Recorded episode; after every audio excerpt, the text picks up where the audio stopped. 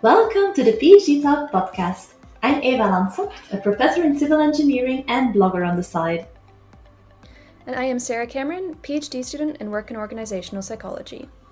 In this podcast, we talk about PhD research and interview current PhD candidates, as well as those who work closely with them. We hope you'll stick around.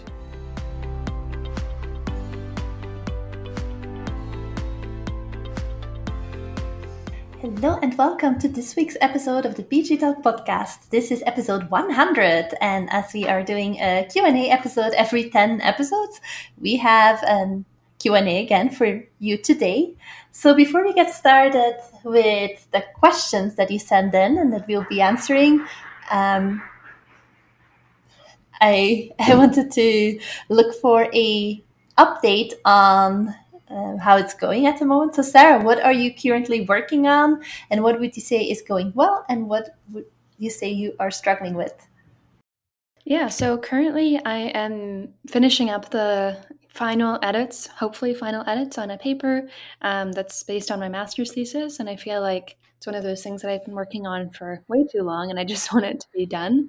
Um, but I can finally see that okay, I think we're maybe 90 95% there somewhere between that. So that's a good feeling and it's really just editing now. Um, and i would say that's actually what's going well is that um, I, maybe other people can relate. I find editing a lot easier than writing and so we're at the stage now where the ideas are on the paper um, or on the page. The structure will probably stay the same. The arguments will stay the same. It's just kind of fine-tuning wording and you know making sure that all the formatting is in place and this and that. So that's a lot. I think it's lower barrier than um, really starting out. So that's quite a relief. And that's definitely something that's going well. What I'm struggling with, I would say, is I'm also still now working to set up the studies before we start data collection. And I think it's just one of those things that um, I think it's hard to anticipate all the little problems that you'll run into. And so um, I think every week I'm finding, oh, I didn't think of this, I didn't think of that, um, and kind of always having a little bit of stress of not knowing uh, what if it will go well. Um, and so I think that's something I'm struggling with a little bit, but I also know that it's just something I need to kind of go through, and I'm sure I'll learn a lot. And then um, when I do it the second time, hopefully it would be smoother. Mm, how about for you? Yeah, so what I'm currently working on is pretty much wrapping up the semester. We're recording this in late December, and uh, finals are in full swing. So I have uh, uh, some grading that needs to be done, some um, cajoling of uh, people to make sure that they submit everything so we can round up the semester, as well as uh, some last feedback that I promised to my graduate and PhD students on uh, things that they have sent to me. So there's a, a sort of a lot of things coming together, and uh, perhaps things that I was hoping or planning to do that I will need to to pause until the next year. Um, in terms of what is going well, would say then we so we moved to our new house at the end of October, and it took a bit of a time for me to get adjusted to the fact that I have a commute and that I need to think of traffic and uh, uh, see when to leave the house so that I'm not stuck in traffic and things like that. And I think I I finally got that part sort of uh, figured out and uh, things are going smoothly. And with that, I can uh, um, have some of my routines in terms of uh, working out and uh, uh having some some walks and time for myself uh, back in place. And what I'm struggling with, I would say that's pretty much uh, everything that is coinciding at the end of the semester and the never ending onslaught of emails that is coming in with questions and, and things that need to be done and uh, invoices and whatnot that need to be sent that all come together. So that's a, a, a bit of a chaos, I would say. I can I can only imagine how, how much you have on your plate at this time of year. Yeah.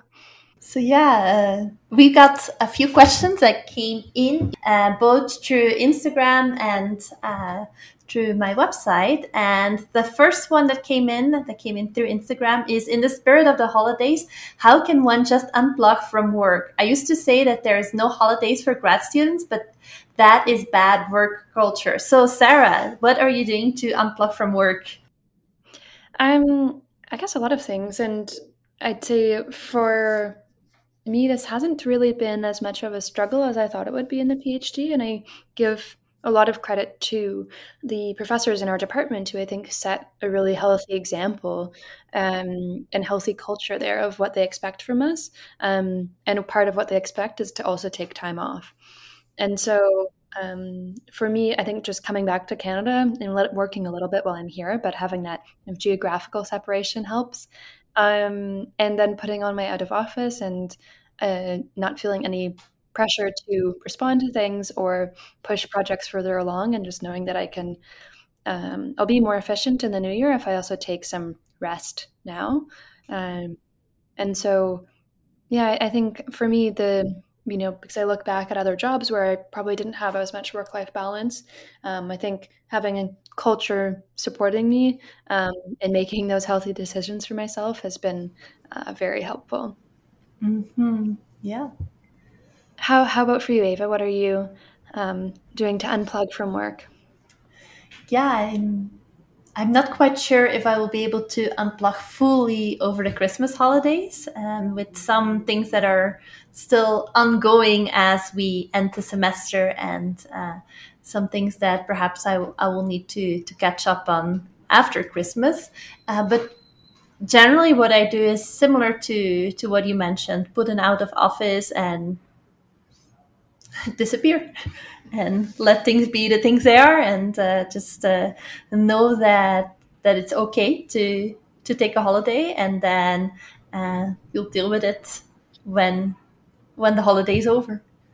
Yeah. I, I definitely don't agree with there's no holidays for grad students. I think that's mm-hmm. very unnecessary.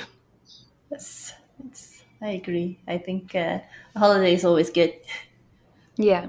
and to be enjoyed exactly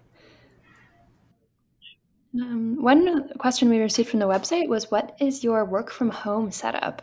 Mm-hmm. I'm curious what your work from home setup is like because normally I see you in your office actually. So during the pandemic, I played around with various setups. Um, I originally had a small desk in our apartment in a part where there was no daylight. And after working from home during the pandemic for a few months, I realized that that was not for me. I do need to see daylight, so I moved things around to have my desk in our bedroom. And that's the setup I currently have. But now that we have moved to our new house, I do find that it doesn't really work well in the room with the bed and the uh, we have chest of drawers and then my like I have this corner desk and then I also have like an extra desk next to it. And it's starting to feel first of all very crowded. The furniture doesn't really fit together and um, yeah it's not it doesn't look good altogether. So i'm i'm thinking of how to change that setup i've also been um, i've been working from home a bit this semester as my daughter has been sick like five times with the flu and other infections. And then I essentially worked from our dining table. That's also not really uh, a setup to just in terms of chair and height is not something to spend the entire day on. And I've also worked from the sofa just using one of these IKEA things that you can put on your lap to have a solid base. And uh, so I've been kind of migrating around the house and uh, using various spaces, and I still haven't really found what my what my best setup is. And and uh, my one of my plans for the Christmas holidays is to finish unpacking and sorting and moving furniture around and try to figure out the setup in our bedroom in such a way that it's not the terrible mess that it's at this moment. So uh, hopefully, in a few months from now, I'll have a better answer to that. How about you, Sarah? What does your work from home setup look like? Yeah, so this depends a bit whether I'm in the Netherlands or in Belgium. And I would say if I'm in Belgium, then generally I'm at the office. Um, otherwise, if I'm working in the evening there, that I'm on um, the sofa. Um, and in the Netherlands, it's also shifted. So if I'm at home, then I'm uh, with you know actually at the dining room table because it's an Amsterdam apartment and so it's quite small. So my roommate and I sit facing each other, and we could you know, reach out and hold hands if we wanted to. It's not a very big space. Um, unfortunately, as a PhD student, I don't have many meetings because, um, you know, sitting in the same room, you couldn't each have meetings at the same time. So, um, fortunately, yeah, my schedule kind of allows for that. Although I found now that COVID is less of a factor, um, it's been nice for me in the days when I'm not in Belgium um, to go out and work in a public library or in a cafe just to get a change of scene because I find it a little bit um, claustrophobic if I'm always at home. And I think also, know, that I've been in the routine of spending more and more time in the office um, in Brussels, that um, it doesn't feel like much of a barrier to just get up and you know leave the house and go work somewhere for the day. So um, that's a little bit of the setup. The other question that I uh, got is how can you attract differently abled people to work for you? Which is maybe a, bit question. of a curveball question, um, but yeah, I think it's a good one to address. So, Sarah, yeah. what, do you, what do you think? I'd have to think about this also because obviously as a PhD student, the I'm very far away from the point where I'd ever be um, attracting people to work with me, um, or it would be the reverse. But hypothetically, I think I think would, part of it would be first just thinking about your physical space. Um, I know in previous workplaces, this you know it was the onus was on the individual with a physical disability to make noise about how she couldn't work in our physical offices, and so I think that's something that I would first step. Are they going to be comfortable coming into the office? I think also, I mean, to be frank, your people's abilities or disabilities are not really an open conversation that we have in our department. And so maybe it's also just a step of having these conversations and trying to help employees feel comfortable talking about it. And then hopefully in that way also becoming more aware of what barriers might be in place. How about for you? What would you think eva yeah I, i've been pondering this question a bit in terms of how we can, uh, how I would, for example, hire uh, candidates with that are differently able, and uh, I think it's it's certainly a challenge for the type of research that we do because a big part of it is laboratory work. So that could be that would certainly require us to to rethink a number of things, and I am my first idea was that oh that would be very difficult. But then i, I kind of took a step back and said, no, we would just have to to find a way to to make it work and to to see what we can do in the laboratory in, in terms of access and um, extra help and technician help, etc. To to be to be able to make that possible. Um, because perhaps maybe somebody would have said 50 years ago uh, a woman phd candidate can never do these experiments because they have to lift uh, steel plates and whatnot onto the setup, and that's impossible. So uh, I kind of tried to to to rethink uh, here and, and see what um, what the options would be. And I think one of the things that I do have come across with students, with master students, is then um, we're not always aware of those who have who are neurodiverse and then um, I've had master students that um, they don't tell uh, me. So I, I, just what you mentioned is that we don't have these conversations, and perhaps we're not at the point where people feel comfortable saying these. This is a condition, or this is how my brain works, or this is this this is how or this activity tires me or i have this uh, chronic disease that you don't see and if i spent a whole day doing this, I will have a head splitting migraine at the end of the day. So I, I, do think it's it's something that we should bring more to the table and how to do it and what we can do to hire people and make that possible is still something that I don't really have a good answer for, I think. Yeah. Yeah, I know I think within our research there's maybe more scope, especially it depends on your the nature of somebody's disability, but I've seen actually at the VUB that it seems to be a pretty inclusive and accessible space for students. So that's been actually quite honestly a surprise. And that was more for, I would say, physical disabilities that you could, at least ones that I could just notice when I was walking around campus in the psychology department. Um, but I think it's it's I'm happy that this question came in because it's something that, um, as we both mentioned, it's not really a conversation that happens very often in our lunchroom. So it's something to think about more. And the other question that came in uh, came in through Instagram is which country provides maximum employment after PhD degree? I almost feel like this is a trivia question, and uh, I didn't Google it, so I I, I think we can uh, perhaps look at it at how do you see employment in Belgium and the Netherlands after getting your PhD? Is it something that in society is really valued as a, degree with as different from a master's degree, and the same for Canada, perhaps? Yeah, this is a hard question. And I think I'd have to say first, one, this depends on what you study, um, what your PhD is in, and two, what kinds of jobs you're you're looking for. I first read this question as looking within academia, but I think maybe I'll actually address this question on both sides. Um, and so in the Netherlands and in Belgium, and I think this probably extends to uh, Germany and a number of Scandinavian countries as well. And I have the impression, at least, that coming from psychology research, it's the PhD is definitely a valued degree um, if you're trying to get a job outside of academia. So there's a lot of roles in you know user experience research. Um, if you want to stay more on the teaching route, there's certainly positions there um, in I don't know career coaching or people analytics or behavioral science.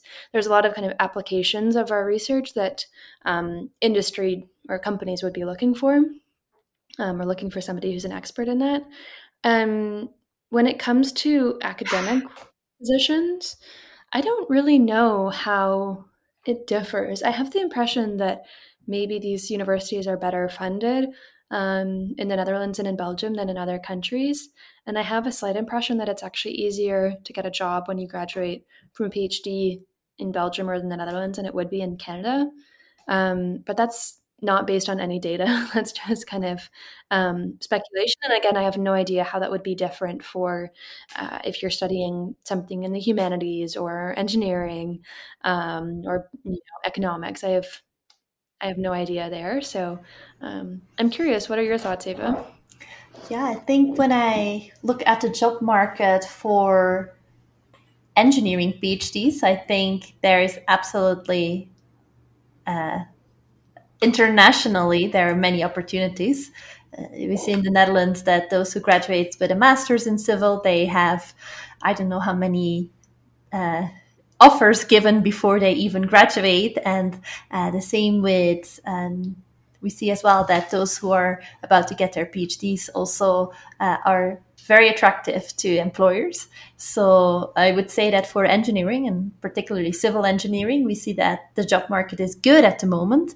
In uh, I would say in, in, what I see in the Netherlands, uh, Ecuador is is a bit difficult at the moment because there's been a, um, a bit of a collapse of the construction industry. So it's a bit more difficult for anybody, whether it's bachelor's, master's, uh, to to find a position in in the industry. And when it comes to finding employment after the PhD in an academic position, I would say that um, the opportunities also really lie in for example, countries that don't have their own PhD programs, such as Ecuador, then at some point the government decided that they were going to um, reform higher education and really attract people with PhDs. So that, uh, and, and that's also one of the reasons how both my husband and I uh, ended up moving to Ecuador and initially both got faculty positions and um, and I've heard similar stories about, for example, the uh, countries of, of the Arabic Gulf, uh, that they really want to attract people who got PhDs in North America or Europe. And uh, I think there may be similar opportunities in other countries who are um, rapidly transforming their higher education system. So perhaps that could be something to look into as well if you are willing to make an international move, which is, of course, not always a given. Yeah. It comes with some uh, some complications, but many opportunities as well. Mm-hmm, mm-hmm. And Uh, something that we do in every Q and A is also this year, I guess, because it's um, we're recording this at the end of 2022. Mm-hmm. Curious, Eva, what are the best books you've read in 2022? Yeah, so I, I looked back at what I've read in this year, and I uh, I couldn't really make up my mind as which is the one single best book that I read this year. So I selected three, and all three of them are fiction. Uh, the first one is The Count of Monte Cristo by Alexandre Dumas, which is uh, quite a long story, and I sort of put it off until uh, this year. And I, uh, I always had this prejudice. It's like this is about a guy finding a treasure and, and whatnot. So I thought it was like this uh, little boy's adventure book, but it turned out to be uh, quite an, an epic story of of friendship and redemption. And so, so I quite quite enjoyed that. Interesting. I also really enjoyed reading *The Tender Land by William Kent Krueger, which is uh, uh, a story essentially centered around the moving of the river and uh, of generations. And I quite quite enjoyed it as a, a, big story. And I I read it in the summer holiday, and it, it felt quite nice. And I also really enjoyed uh, Lauren Groff's Matrix, which is a fictional retelling of the life of Marie de France, which took place in the 12th century. And I had really no mental image of what life in the 12th century would look like. And, and I feel like this book has painted an image of that for me. Nice. How about you? Which are some books you enjoyed reading this year? Yeah, so I have two favorites from from 2022, and the first is I hope that I pronounce this correctly, but Oeroeg from Hella Haasse. And so this is a Dutch book, and I mean for me that was also I spent a lot of time this year learning Dutch, and um, this was I think the first kind of real Dutch book that I read that wasn't for children. Um, and so this is a book that I think most Dutch students and I don't know, maybe in Belgium as well, would read um, in high school. Uh, I think when you're maybe 15 or 16. And it's about the friendship between a young Dutch boy and his Indonesian friend. And so it's set in Indonesia, I think around the 40s, I want to say. And just kind of um, about this boy growing up and recognizing the privilege that he has as a white Dutch person in uh, Indonesia, which was then a colony, and how that affects his friendship with uh, his friend. And um, yeah, for me, it was, I mean, both a marker of how far my Dutch has come that I, know, three years ago I didn't know anything, and so that now that I can read a real Dutch book was quite nice. Um, but also to learn more about Dutch history and also the not very nice parts of Dutch history, and actually quite topical given that I think it's either yesterday or maybe a few days ago that the Dutch yeah, Prime Minister um, finally, I would say, made a formal apology for um, slavery. And so um, I think, you know, seeing as I'm kind of integrating more and more into the Netherlands, it's important for me to also learn about uh, their the, the dark sides of their history. So that was um, a hard book to read, um, quite sad, but an important one. And then another favorite for me was Norwegian Wood from Murakami. And this, yeah, I think I wish every book could give me the kind of feeling that this one gave me of just constantly wanting to pick it up. And there's a lot of, I think, a lot of people growing up probably can empathize to the struggles that the protagonist is going through of figuring out your identity and how you relate to people and falling in love and your career and what your own values are going to be. Um, and so I can definitely recommend that one. Yeah. Thank you. And to round off, what is your love of the moment? Something that you are particularly enjoying at this moment? Uh, for me, it's definitely being back in Canada with my family mm-hmm. and just getting to take some time away from work and see friends and really enjoy being here uh, without COVID restrictions. Mm, say for me, it's the holiday season and everything that comes around it, with the decorations, and uh, even though it's uh, it's always a bit weird in Ecuador because we have hot weather and sunny hot weather, and then there's Christmas decorations, which is like something that doesn't really compute in my mind. Um, but I do try to reserve the time to go see the decorations, and I still have uh, hopefully one of these days. Uh, we'll be able to go see Santa with my with my daughter, and uh, we've taken our our annual Christmas photographs for making the Christmas cards. So we and the house is decorated and everything. So we are quite enjoying the the holiday spirit. Oh, nice. Mm-hmm. Good to hear. All right. So this has been episode 100 in which we did a Q&A. So we answered four questions that came in and we also gave a bit of an update on what we're working on and uh, looked at some books that we enjoyed. I hope you enjoyed today's episode and we'll be back next week with more on PhD Life and research mechanics. Thank you so much for listening.